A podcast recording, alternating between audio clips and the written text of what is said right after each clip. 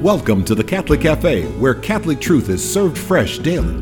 We've made you a reservation in the luxurious corner booth, so come on in and see what's on the menu today. Now, here's your host, Deacon Jeff Drzymski.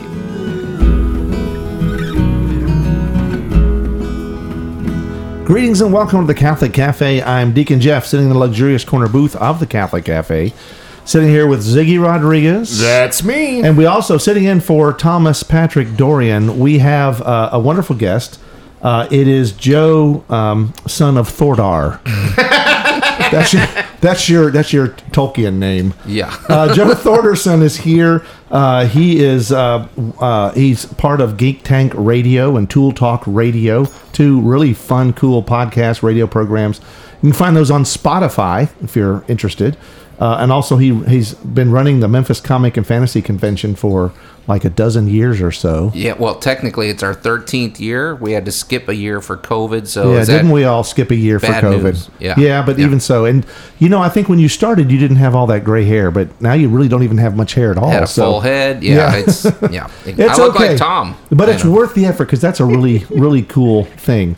Uh, and we brought you in for this three-part series that we're doing, and this is the third and final installment. Maybe there'll be some more stuff in the future because there's always going to be more Star Wars movies and and more uh, Marvel stuff and DC stuff and superheroes and all that geeky stuff. Well, I'd love to get the. I'd love to to go down the rabbit hole talking about uh, the morality of Batman. That might be cool. Oh, A very Batman advent, perhaps. Yes, something, something like that might be exciting. I can hear all of the church ladies now getting really, really vibed about that thing right now because Oh, they, yeah. they secretly they like Batman. Oh, yeah. Uh, but anyway, all that aside, uh, we're we're talking about uh, Tolkien and his Christian uh, imagery.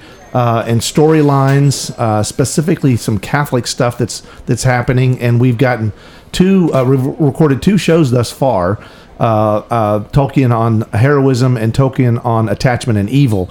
Uh, and now we're going to do this third one, uh, which we love because this particular third topic uh, is is going to be landing on the the a, a beautiful solemnity in the Catholic faith. Uh, and it's one of those things that like it just kind of happened that way with the schedule, but the solemnity of our Lord Jesus Christ, King of the universe. Yeah. And so we're going to talk about Tolkien on monarchism, right, and Christ Yeah. the King. So uh, that should be an interesting discussion. And so that's why we brought uh, Joe in because we we don't know anything. This is Yeah, true. he- well, he knows a lot more than we do. You're putting a lot more pressure on me. I know. I, I want you to. I want. We're we're tripling down now, and Okay. uh, but no. But in all fairness, you have some friends who uh, who also you know if you speak uh, heresy or Tolkien heresy, Right. They'll let you know, right? Yeah. They'll they'll put you on the griddle. yeah, for that. exactly. Yeah, so, I that's okay.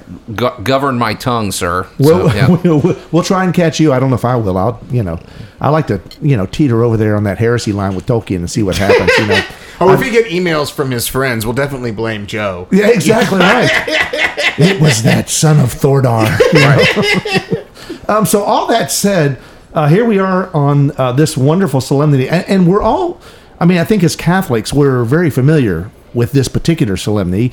Um, if not only just for the fact that it's the last Sunday in ordinary time, right? The whole liturgical year leads up to this moment where we uh, we fearlessly and joyfully proclaim that Jesus Christ is our Lord and Savior and King of the universe. I mean, that's the coolest title ever, anyway. Oh, King yeah. of the universe. I love when they uh, uh, in the prayer that says, um, "Yeah, anything that's got the word universe in it." I Oh like, yeah, so, yeah, yeah, yeah, yeah. Well, Catholic means universal, right? So the thing that's interesting though is that is the phrase of Christ being king in America. I, I've literally I've heard people raise uh, caution flags about that. Like one person literally said, "You know what? I think it's time that we shift away from that title. Why why not?" I'm not kidding. He said, "Why not Christ the President?" You know, why the president of the universe.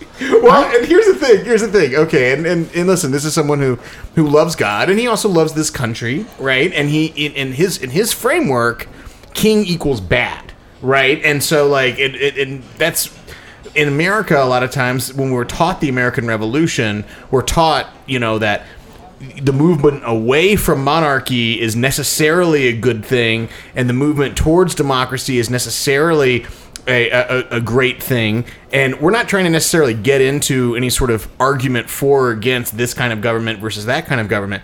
But one thing that's interesting that I think that we should kind of consider for a second is that um, democracy as we know it, and as our founders envisioned it as they were, were framing the company, God, company, my goodness, the country. The president of the company. Well, uh, some people would say our government is like a company these days. Yes. so it's kind of an interesting slip. But it's rooted in a very pessimistic view of human nature.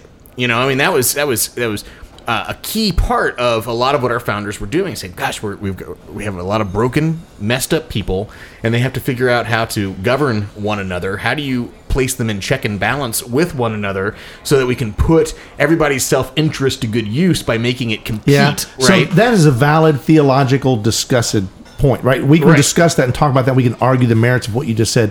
I can make it a lot simpler. The the reality is we will never be able to vote in or out God. Right. Oh, Right, that's so, true. Right. Yes, so there was this little course. event. I don't know if you remember it, but Yeah. it was like in the Garden of Eden, and this one thing that happened there. That since that time, we've really been bad at voting. We've really, we've really struggled really to to know what's best for us in a lot of ways. Right. We we seek that which is not good for us, and so it would be incumbent upon us all. It's like, well, it's time to elect a new uh, king of the universe or president of the universe. I'm sorry. You know, and and also if if there was a president of the universe, I would hate to be the person that had to carry the nuclear football for Jesus.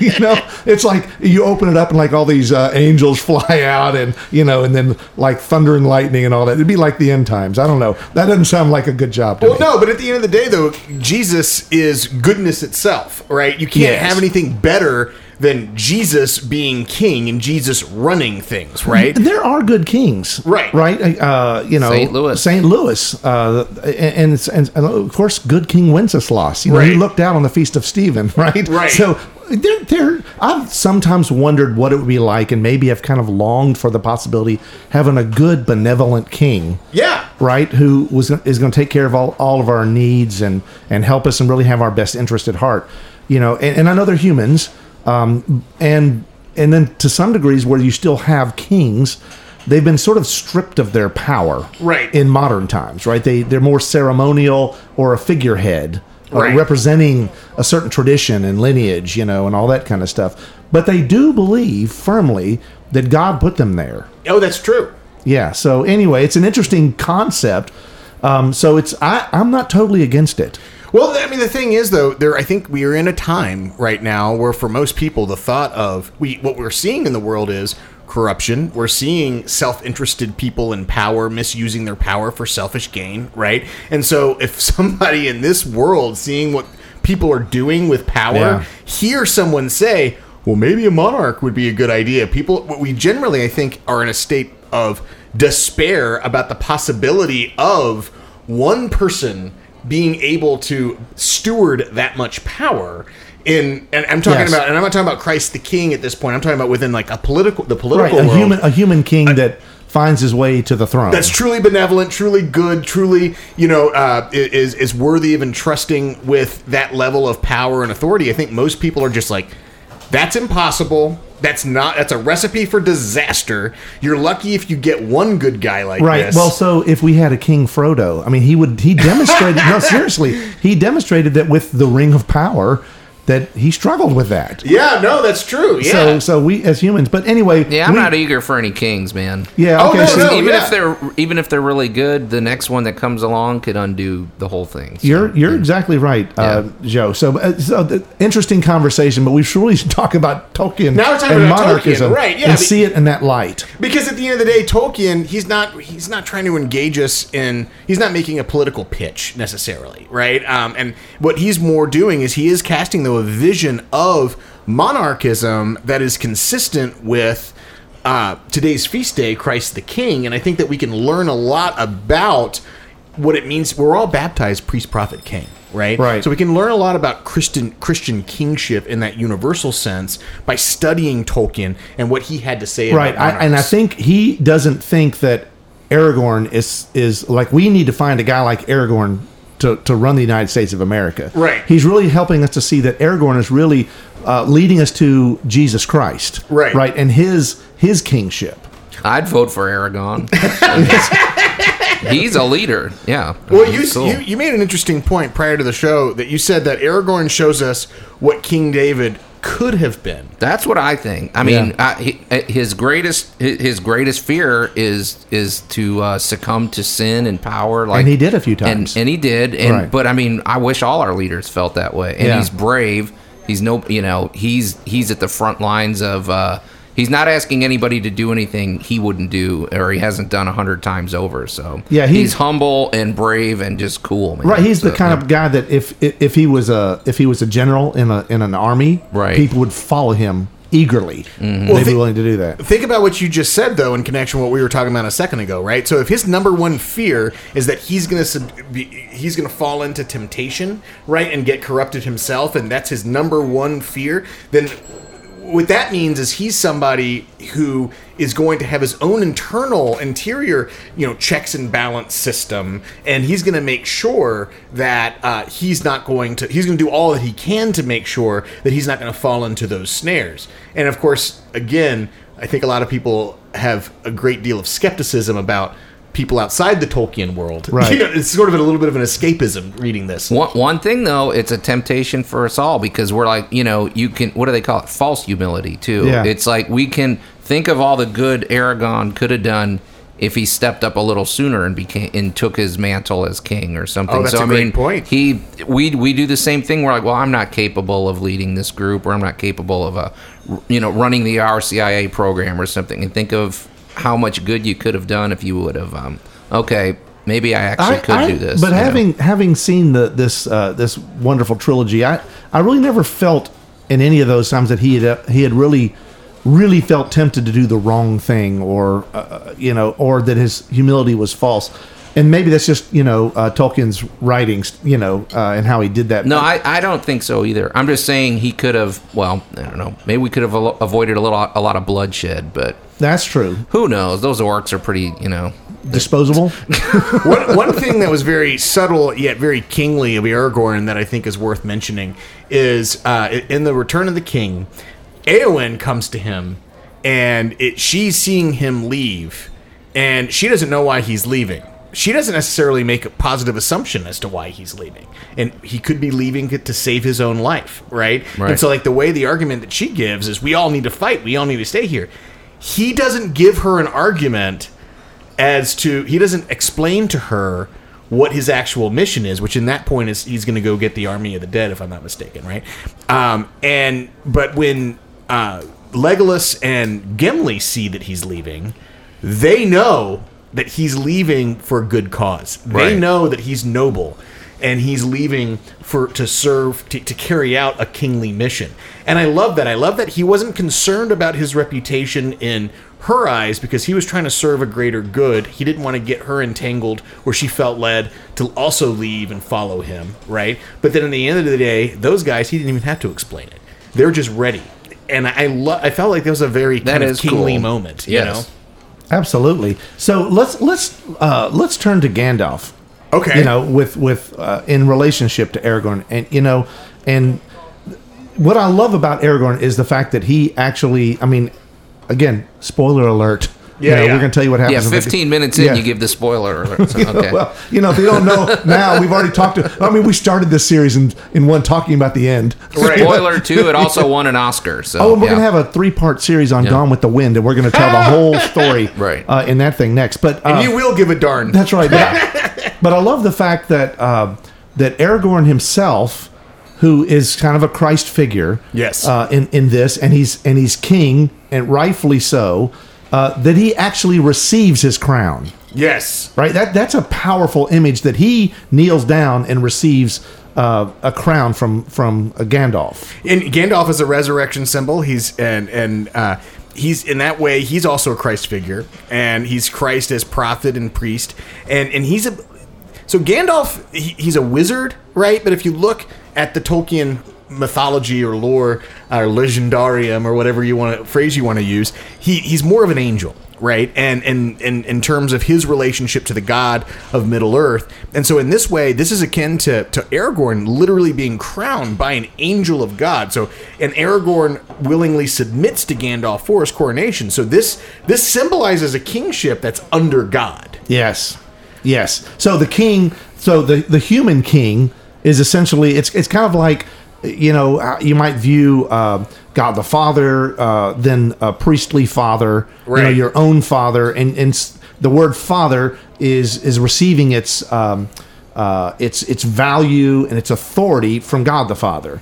In the same way, uh, Aragorn as king is receiving his kingship from. It makes him even more a Christ figure from from an angel of God sent by God to crown on his behalf Aragorn. Well, and so a true king doesn't rule for his own sake, but for the good of others, and he himself is governed by something greater, God, right? And so in that capacity, there he's a servant in his kingship. He's a servant to that to God who's above him, but he's also a servant to the people as well that he is in, that are entrusted to his care. And so this is, this lines up with the gospel like the last will be first, the first will be last. He who humbles himself will be exalted. He who exalts himself uh, will be humbled. And so, you know, we can ask ourselves again, like we're all supposed to be, bap- we're all baptized priest, prophet, and king, right? But we're, we're called to kingship. We're all called to kingship, all of us. And so, are we placing ourselves under God's rule? And are, are we placing ourselves at the service of others? Because that's the mark of living out that baptismal office of being a king, right?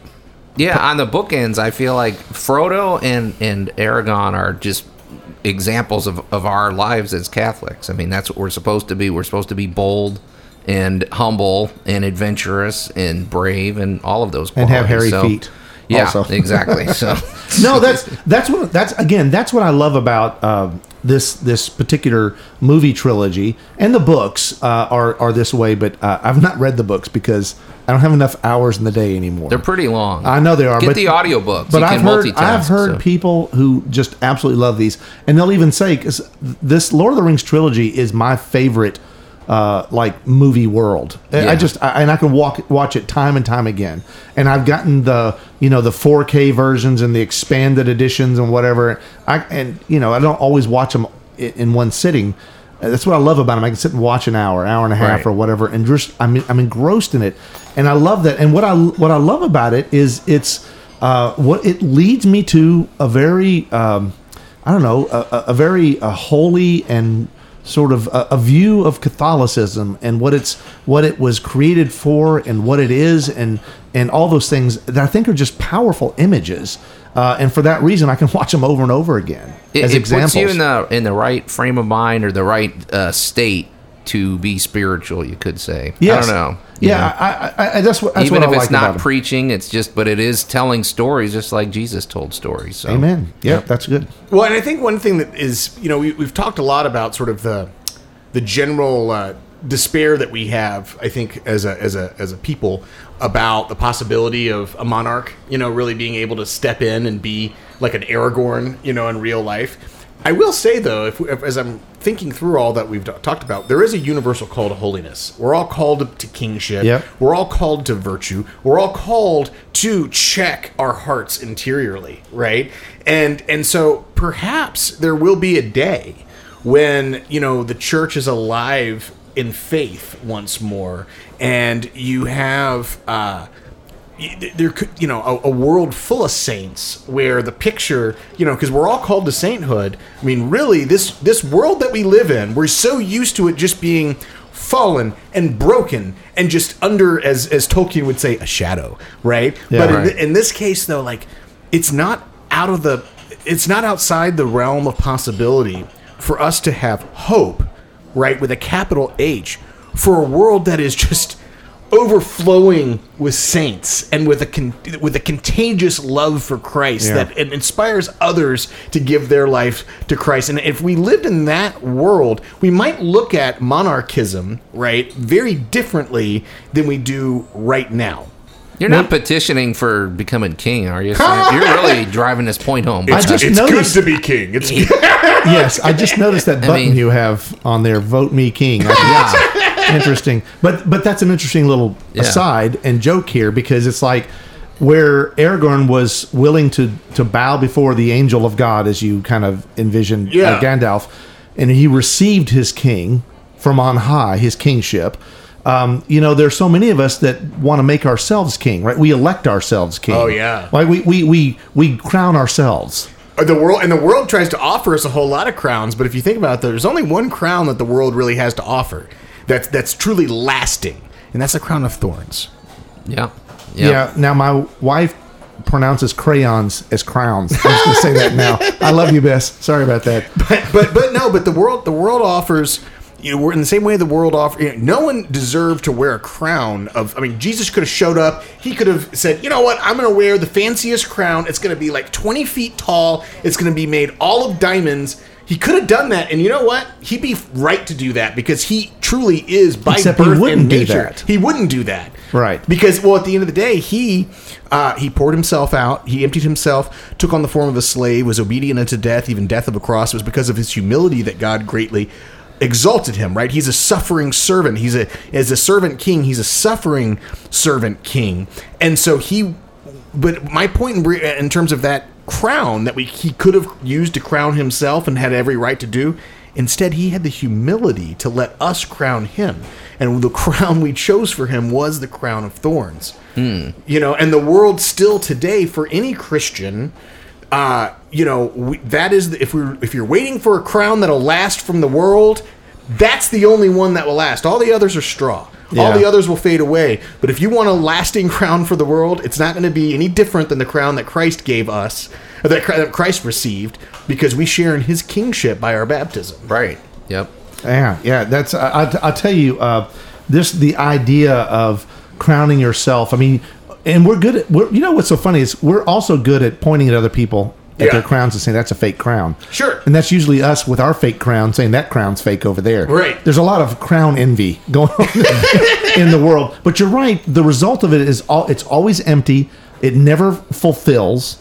I, I, I think about um, uh, you know in, in scripture you know when Jesus uh, feeds the the five thousand Yeah. right they kept going on and on and on. The bread of life discourse talks about that feeding of the 5000 and and they keep going on and on about this food. They will not stop talking about the food. Why? Because it's satiated in a supernatural way. Right. they'd never experienced that before because they were worried about like the crown. Well I, I like taco bell. I like kentucky fried chicken whatever. But those things may taste good and they only hint at a food that truly satiates. Right. I mean, to be like filled and fulfilled, that's a unique thing. And so the only crown that's ultimately going to fulfill really is uh, linking us to the crown of thorns that Jesus wore for us. through suffering, right? Because we grow in we grow in virtue, we grow in holiness through suffering, right? We follow the bloody road of Calvary, and our blood joins Christ's blood,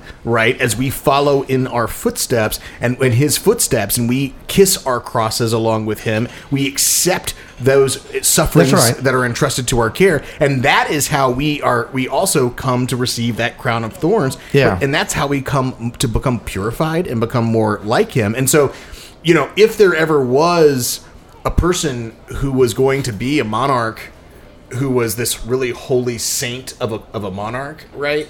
That would be the path by which it would happen. It would Yeah. be through great suffering and through great faith. Catholic theology, we call it, you know, redemptive suffering. Yes. Right? Because we're tying ourselves specifically relating to Jesus in that way. And that's exactly what Aragorn was not happily doing, but doing out of duty. He seemed like he was more at peace just being on the front lines of a battle than in a on a throne and So rather than say at you know? peace, I think at home. at home, yeah. I mean, it was, it was, it was. I think it was natural to him, Right. and that's again why it's. Uh, Sam, you'd recommended that people, you know, watch this thing if they weren't familiar, if they hadn't watched this trilogy, watch it with your kids. It's something you can relate to, and it's also it's like catechism, Right. Right. When you're watching these movies, it, it can be if you understand these concepts. Well, and also his coronation, at the same time that he received his coronation, what does he do? He bends his knee to the four hobbits. You I know, was curious what your what your metaphor was going to be for that because I thought that was very interesting. I- I do too. It's kind of like Jesus washing the feet or Yes, something. that's you know? exactly right. Yeah, yeah, I 100% agree with that. And it's essentially like when the king turns to you and says, "No, no, I'm lifting you up." Right. You know, it's like it, it shows Jesus as the mediator. Well, it, it- you know exactly because ultimately, if somebody is a saint, right, it's Christ within them that has brought them to that place of sainthood. And so, if they're honor, if he's honoring them, he's honoring them for the the the heroism that they represent. You know, Frodo's also, you could say, a Christ figure. He carries the burden of evil, uh, desiring to rid the world of evil by ta- carrying the ring.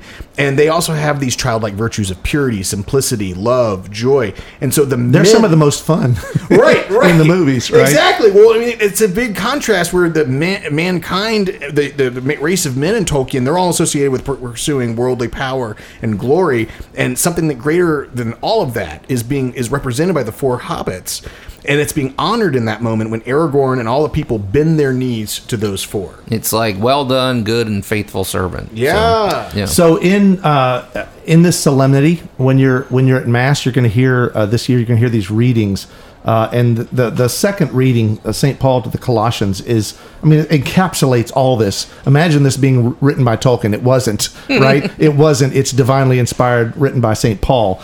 Brothers and sisters, let us give thanks to the Father who has made you fit to share in the inheritance of the holy ones in light. He delivered us from the power of darkness and transferred us to the kingdom of his beloved Son, in whom we have redemption, the forgiveness of sins. He is the image of the invisible God, the firstborn of all creation. For in him were created all things in heaven and on earth, the visible and the invisible, whether thrones or dominions or principalities or powers. All things were created through him and for him. He is before all things, and in him all things hold together. He is the head of the body, the church. He is the beginning, the firstborn from the dead, that in all things he himself might be preeminent. For in him all the fullness was pleased to dwell, and through him to reconcile all things for him, making peace by the blood of his cross through him, whether those on earth or those in heaven. Name of the Father, Son, Holy Spirit. Amen. Hail Mary, full of grace, the Lord is with thee. Blessed art thou among women, and blessed is the fruit of thy womb, Jesus. Holy Mary, Mother of God, pray for us sinners, now and at the hour of our death. Amen. Thanks for listening to the Catholic Cafe. If you'd like to contact Deacon Jeff, send him an email at deaconjeff at thecatholiccafe.com. Visit us on the web at thecatholiccafe.com. You can also find us on iTunes or follow us on Facebook and Twitter. The Catholic Cafe is brought to you by the Order of Malta Federal Association. Join us again at the Catholic Cafe, serving up salvation one cup of coffee at a time.